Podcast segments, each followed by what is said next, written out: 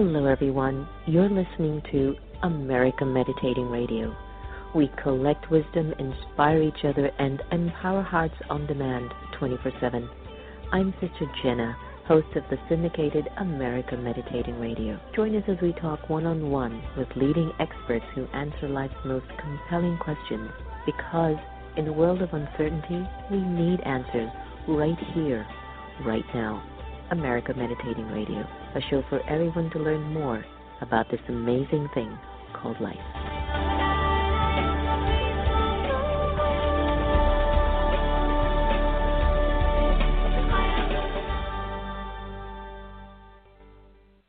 In this meditation, I invite you to become aware of the two types of consciousness that reside within the soul. Let us choose the consciousness of light over the darkness of past stories, the history that gets into our way. Let us now remember our connection to the Supreme Energy, the Supreme Soul, the being of light. For far too long, we have allowed the external forces to dictate our inner force. And at this time, I choose to get off the grid and step inside the heart to be myself. I choose to no longer be under the influence of what the world tells me what my parents have told me, my spouse, friends, or anyone who has been a negative influence in my life. In this meditation, I stand strong in the original, eternal, imperishable worth of the soul. I, the being of light, the soul of power, I step into the heart and I become a being of love, a being of light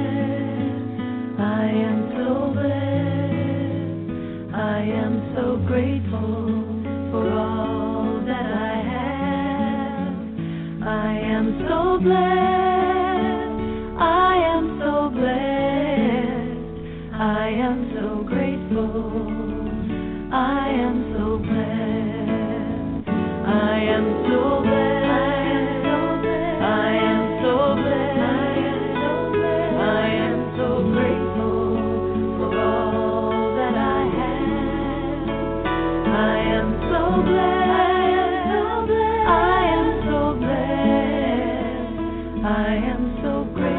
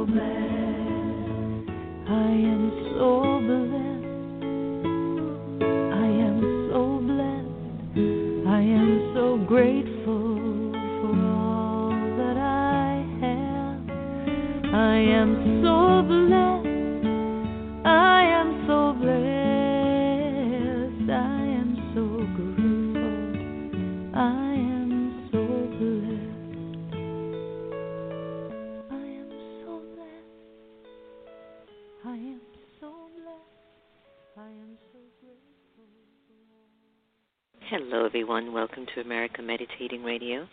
That was Karen Drucker, and what a beautiful way to start the morning. Feeling blessed and taking moments to be off the grid with Sister Jenna's meditation on off the grid into the heart. Happy holidays, happy new year, happy new version of you, and looking for drama or tragedy or disappointment or pain or grief or loss or even victory. No matter what, we're going to emerge from it anyhow. But to what extent are you focusing on what's healthy for the emergence to take place? I hope you and your family are safe, healthy, doing well, feeling a sense of optimism for your future, because that's really the option that we have. If we keep thinking about what's not working, what's not good, then that's sort of putting an axe at our own fortune, isn't it? We attract and create with who you. I know some of us don't like that. Even I sometimes don't even like it. But it has its purpose for existing. And at the end of it all, we've got to become masters of our own lives. We've got to become those who can take charge of ourselves and really begin to understand more how to heal our lives and heal our traumas of the past because with that energy, it carries with it a sense of complexity when in reality everything under the sun is very easy. But we make it complex and difficult. Today we have a wonderful teacher with us, considered the teacher of teachers, Cyndi Dale.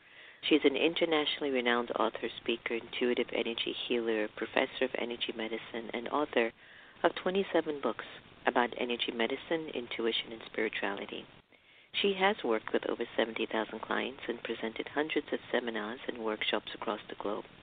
She's also a favored teacher and healer in China, leading in person and online classes, and has been published in over 18 languages. She also holds a fifth degree Reiki certificate, the highest of distinctions in this healing arena. Cyndi's latest release, Energy Healing for Trauma, Stress, and Chronic Illness.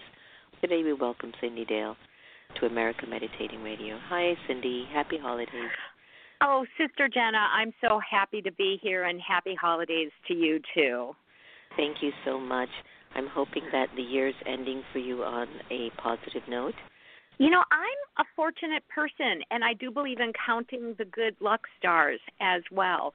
I've had a year of many blessings. I actually had COVID very early on and was able to move through it with a lot of grace. And so I keep you know, kind of trying to be a blessing to people and mm-hmm. feel blessed at the same time. While you had COVID, and I'm so glad that you've recovered well, did you ever notice that your thoughts were going into the chaos and the fear of the unknown, or were you able to stay stable? I was fortunate because I didn't actually get a diagnostic.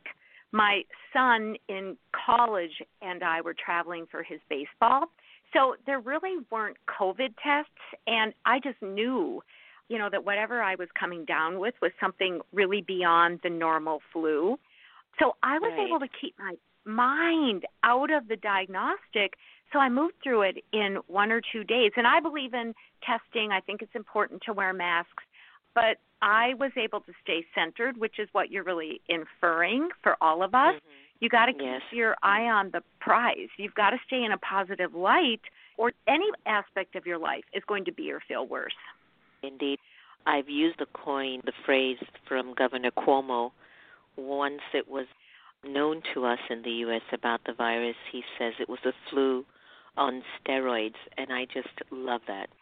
Let's talk about you now in terms of your work, about energy healing, chakras, your academic background is in English and philosophy, but what inspired you to pursue energy healing and the study of chakras?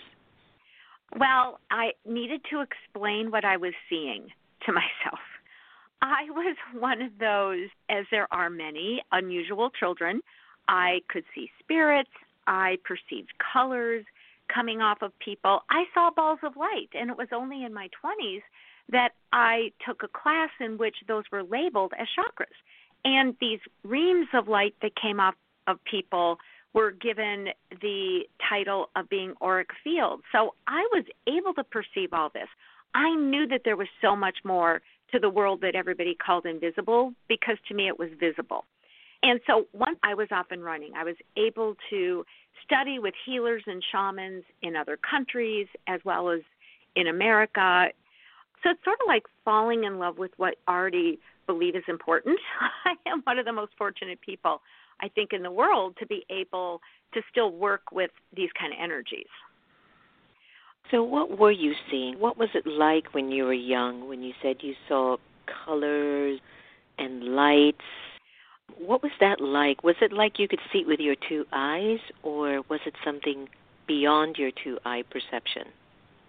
Sometimes I saw with my physical eyes, and I gauged my behavior, Sister Jenna, by what it is that I was seeing. So, with my mother was red there was a certain type of broiling, boiling red that would come out of her hips, and if it had a little dark energy in it, I was going to skedaddle because I knew she was angry. Or when my dad came home from work and there was sort of a muddy yellow, especially around his stomach, which now I know is a chakra that has to do with work and other ideas and our sense of power. If it was brown, I sort of gave up for the evening because I knew he was just going to sit and drink his martinis because he was depressed. But other times when, say, one of my sisters would get excited about something, there'd be kind of a big splash of happy color coming off of her. So I gauged not only my behavior, but I was able to get a sense of where the person was or where my dog was. You know, and other times I would get dreams. Sometimes they would come true. Other times there were visitors in them. So I would say when I was young, I was probably about 50 50 physical eyes versus inner eyes. That must have been hard for your family to even understand how you were and what you were going through. They must have felt that you were super evolved, no? I don't think they thought I was evolved. I think they thought I was crazy. I remember one night I could see shadows across from my bed and I knew the shadows were coming from the kitchen. And I had heard noises a few moments before I saw these shadows, like people moving around, the, the kitchen door opening, and I heard these two men in their their you know kind of sounds of their boots coming into the kitchen. I could hear them talking. We had a railroad line right behind us, and there were hobos that would jump on and off all the time. Mm, I was never really particularly concerned Except that night I could hear them coming in to the kitchen and talking. They made breakfast. I heard the bacon sizzling. I heard them leave. And my first thought was, oh my gosh, they didn't do the dishes. Because you know what it sounds like when the dishes are being washed. I ran to my parents' room and I said, Mom, Dad, the hobos were in and they cooked breakfast and they didn't do the dishes. And my mom rolled over and just said, Will you just stop making things up. my dad was oh my you know we were white wonder bread norwegian lutheran so you know he grabbed my hand took me into the kitchen it's pristine and all he said is you really have vivid dreams so i think they just thought i was odd my sisters thought i was creative but i don't think anybody really believed me except once in a while, my dad would say, Oh, I think you're like my mother. She saw ghosts. So there were drifting phrases that would mm-hmm. descend on me, like, Oh, she's like that great Aunt Mignana. You know, she was the crazy one. And I had those kind of labels, uh, which I didn't really get that I was odd. I just thought people weren't talking about what they were seeing. Mm. Were you ever scared? I was scared when there were beings that I didn't know what to call that looked scary to me, that were darker. I really believed that I saw angels. And yeah, mm-hmm. I think the mind can turn energies into, you know, kind of something that you relate to. So they looked like the angels that were in the Lutheran picture books, right? And they were good angels mm-hmm. and they would have tea with me. But I could also see these kind of darker beings go in and out of my mother, and those scared me because when one of those was in my mother, she was frightening. And as an adult, having done a lot of therapy, You know, I've had some therapists say, well, you might be seeing aspects of her. Some believe my mother was a paranoid schizophrenic. I do believe she was mentally ill.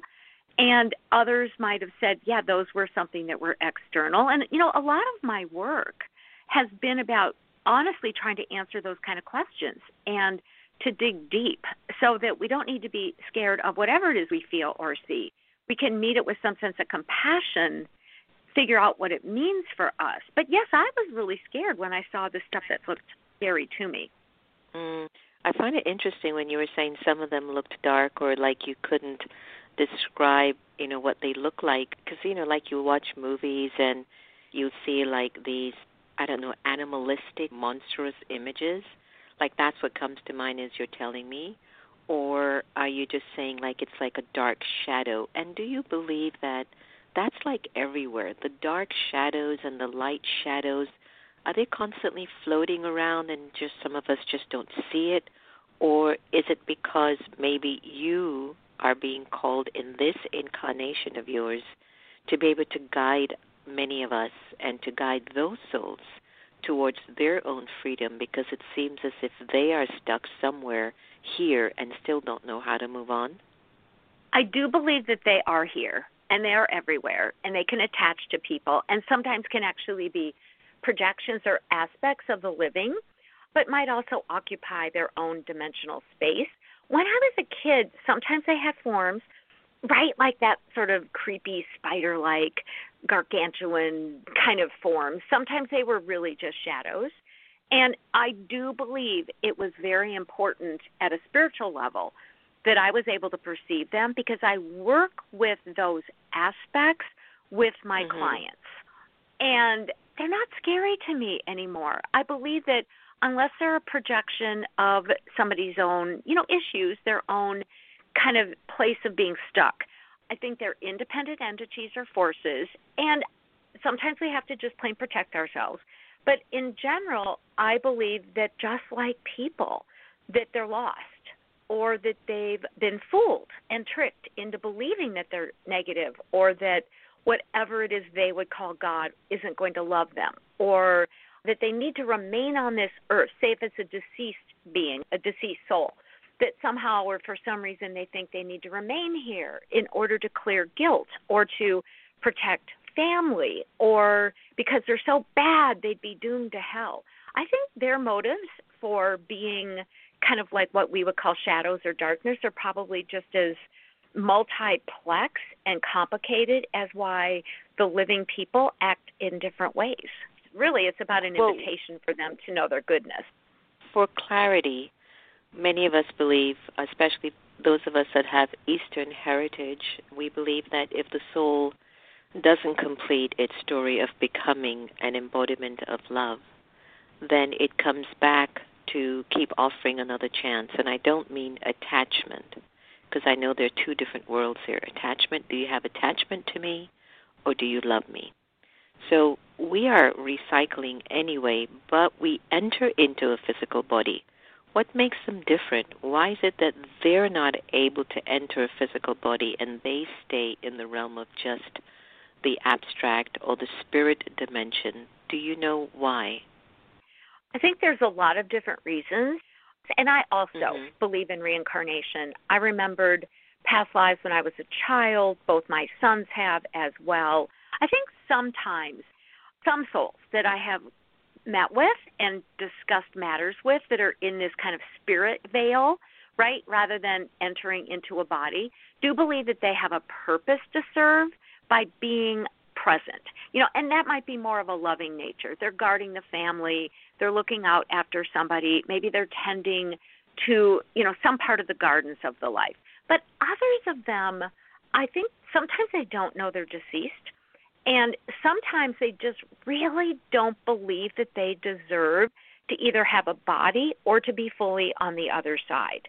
And sometimes I believe that they, in order to remain in this in between, the only way they can do that in sort of a three dimensional plane is to have enough dense energy to be low or slow enough to be here. And so there's some that really literally plague the living, whether they be animals or people, to create harm, to create bad thoughts, to create emotional distress because then they can take that energy and that gives them enough weight or anchoring to be here. Those are the kind we want to release ourselves from and maybe help them in the course of that. Suicide rate has increased tremendously in the last maybe 10 years, but even more so during COVID. Do you have any thoughts about what's the inner happening at a soul level when somebody performs that action or moves on from that. For example, what do the spirits say? What do you know when a person in a body continues to have these thoughts about committing suicide? And when they actually succeed, basically, I've often heard they don't get liberated. They still stay here for a while. They're like in purgatory or they're just here and they have to kind of wait it out until it's time for them to be liberated from that dimension of the spirit dimension and enter a body to continue their journey to sort out whatever issue within the soul wasn't fulfilled prior to them taking their lives.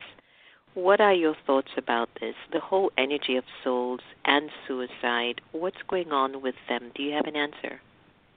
I have a few thoughts about that, mainly because I have worked with some of the souls who committed suicide. There was about a year, several years ago, I live in Minneapolis, where parents drove in to work with me, the parents of youngsters who had committed suicide, teenagers who had committed suicide.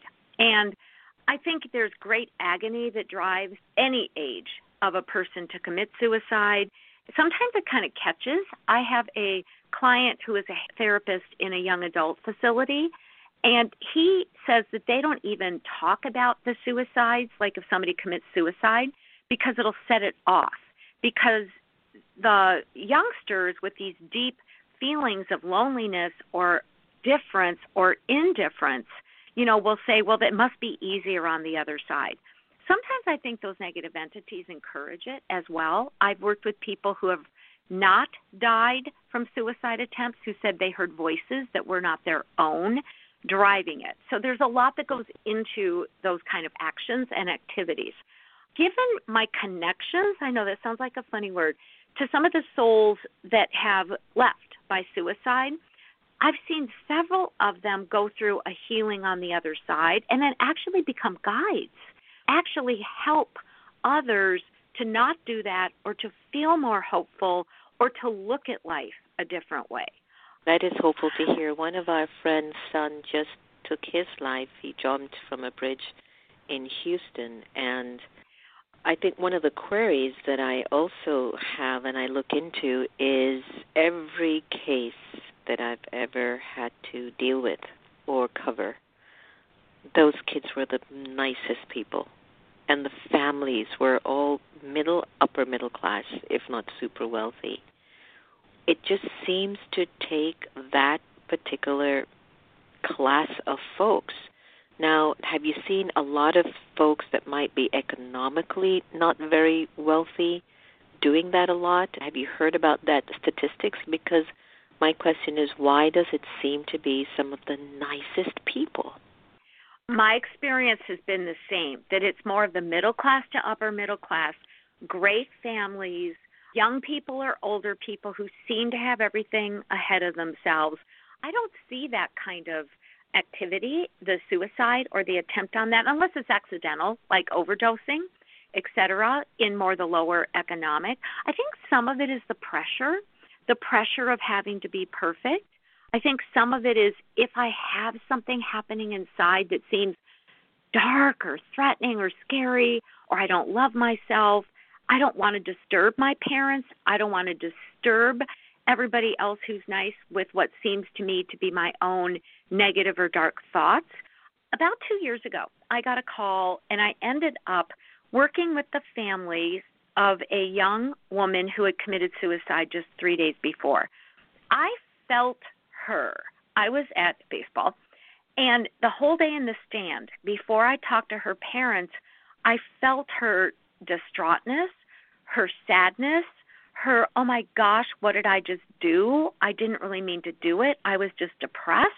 I was just unhappy about a relationship. And she came through with the parents, and they could hear that. And in the course of working for a couple hours, she apologized and she was also able to say, There is more light here. I do feel light. I just feel so bad for what I'm doing to the two of you. And they began to be able to hear her, and their lives changed. One of the gentlemen began to be able to hear other spirits and decided to be a healer because he could hear spirits and he could help other parents who had children they thought were challenged and he could reach to those children. So for her, this young woman, she didn't so called mean it, but she didn't know where to go with her pain.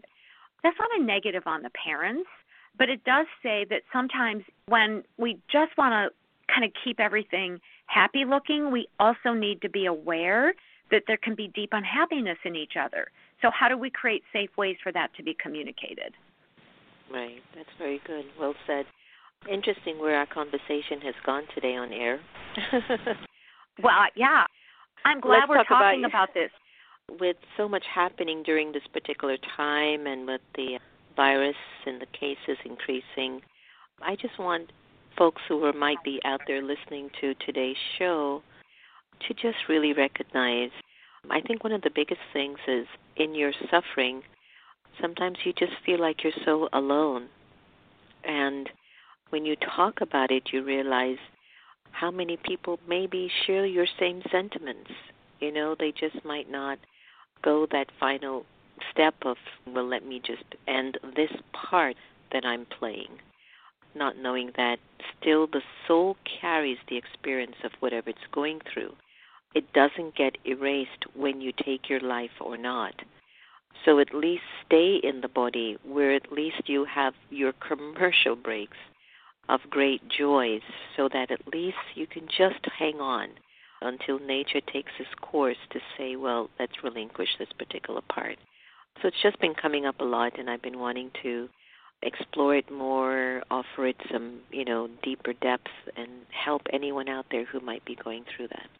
So let's talk about your new book, Energy Healing for Trauma, Stress, and Chronic Illness. Tell us about the book and why you chose to focus on these particular areas.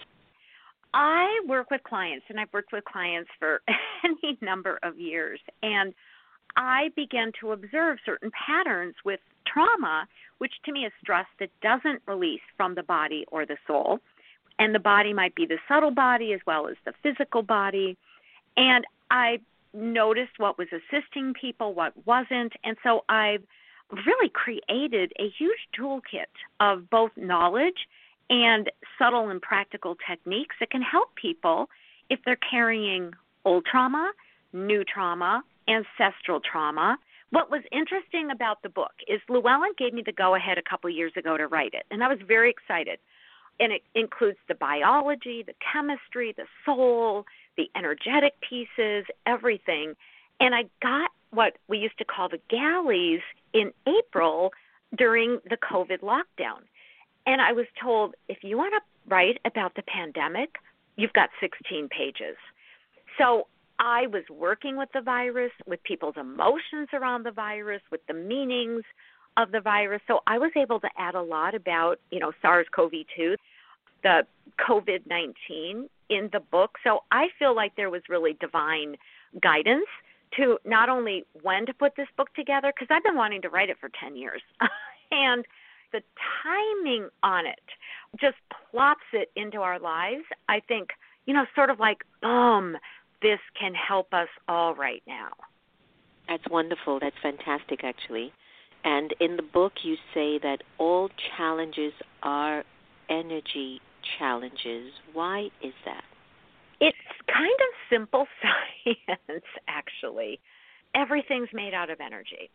Energy is just information that vibrates. Everything vibrates. My pillow is a pillow. My towel is a towel. My dog is a dog. My thoughts are the thoughts that I have because there's information that's defining, you know, those objects or those kind of constructs as what they are. But most energy is not physical. That's the stuff that we learn about in school. That's what most of us count as real. 99.99 dot dot dot percent of an object is subtle energy. It's the invisible energy. So it's sort of simple to say everything's made out of energy, so all problems are energetic. But the more complicated part of that formula is most of a problem, therefore most of the solution is probably going to be subtle.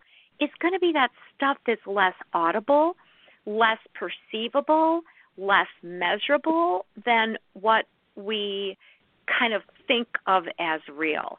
So the book quantifies the, you know, what happens in the physical body when we're under stress, why we feel certain ways. But a lot of it is really about this invisible stuff that's impacting us and how to powered to make a difference if we were abused, say when we were 5 or we're scared of COVID and maybe are sick with it right now. What can you do with the subtle energies, not just the everyday knock on wood energies? So, when you say subtle energies, are you talking about those thoughts under the thoughts? So, you've got like your conscious mind and then you've got your subconscious mind. So, the subtle energies are more being fed by your subconscious? Yes. Subtle is more the subconscious, is what's underneath what we're aware of. And it's very hard to get into that level. Subtle energies mm-hmm. also are what compose, like what we talked about before, like an entity or an angel.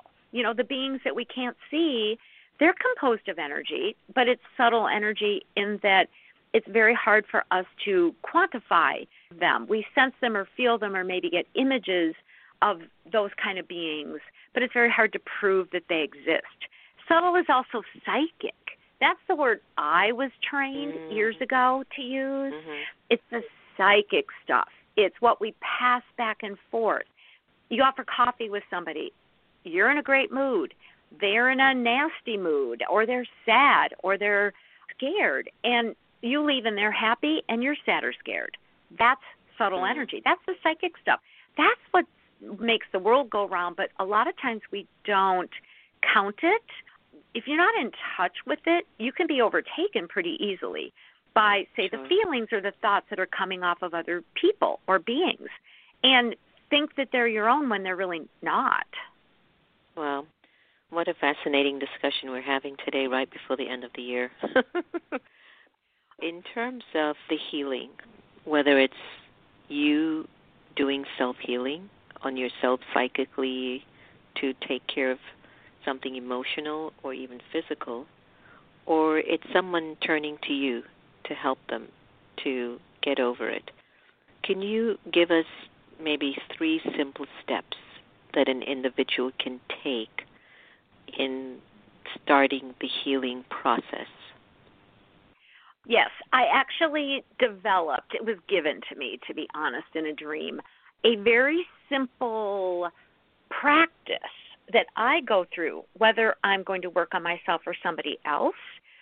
And I believe that spirit and soul are different. People have different words. To me, my spirit is my divine spark. It's the extension of source, whatever word people would use. And it's immortal, it's eternal, it knows it's connected. So I always do a three step practice for really anything. Even if I'm going to go pick up my car and I'm kind of a little worried about what the charge is going to be and I want to, you know, kind of handle myself in a good way. So any interaction, I first affirm my own spirit, which is my own divine spark because it's the place I want to come from. Then I affirm or acknowledge another person or being spirit or the spirit of the guides that are here to support. And then I deliberately surrender to what I would at this point call the greater spirit or the oneness.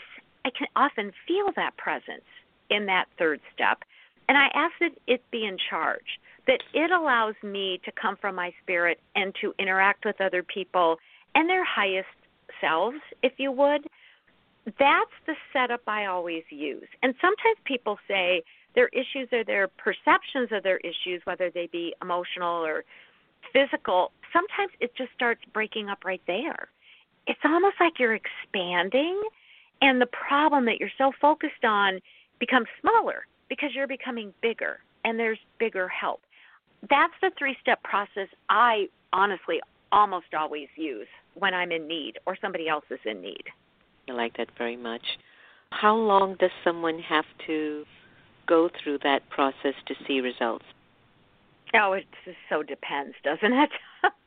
I mean, at some level, things will clear up or shift. Maybe not clear up in a curing kind of a way. Once we get to the idea or the event or a trauma or a perception that is more causal. So, you know, in the healing world, we use that word a lot. What's the cause? What's the block? What's underneath everything? It can take a long time. It's the old onion skin thing to get down to that cause. But sometimes we find we've already done a lot of work on ourselves. And sometimes mm-hmm. with a client, I find they've already done a lot of work. So you just kind of land in that place. And then there's often really momentous changes, even physical, because it's like almost all the keys are lined up. You know, like a tumbler in a safe, like it's the final click, and boom, it all opens up. And there's always change. I believe that when you hold yourself in that place or help another do that, there's always change. You might just not have that tumor shrink. You may have to go have surgery on the tumor, but now you're more at peace with that process too. I understand. Wonderful conversation online in terms of events, programs, activities that our listeners can get in touch with you. I've been very online. like most of us this year. I have an apprenticeship program. It's an eight month study program coming up in February, and I've been teaching through the Shift Network. It's on my mm-hmm. website, cyndidale.com. I love the Shift Network. It's a beautiful way to reach a lot of people and offer some real affordable teachings. So, those are the two biggest venues that I have coming up in 21. Can you leave us with a website that will be easy for folks to get in touch with you? I can if you remember. I spell my name odd. CyndiDale.com, C Y N D I for Cyndi, CyndiDale.com. Beautiful, perfect. Cyndi, thank you so much for your wisdom, your vibrant spirit, and wishing you continued success and lots of love. Thank you for this very important talk. I'm very glad we got into the tough topics. Me too. All the very best. Take care. How fascinating it was for us to actually have explored this dialogue. I wasn't really expecting the conversation to go there, but for some reason, I think Cyndi's energy commanded that. anyway, for more information, please contact her at Cyndi Dale, C Y N D I D A L E dot com for more information and do let her know that you heard about us from the America Meditating Radio Show. Now remember, no one can take away your happiness unless you give them permission. And we really are here to love each other the same. Please make the holiday a safe one, a happy one. Please. it's in our hands to do that. All the very best. Here's Sarah McLachlan, Instruments for Peace. Take care.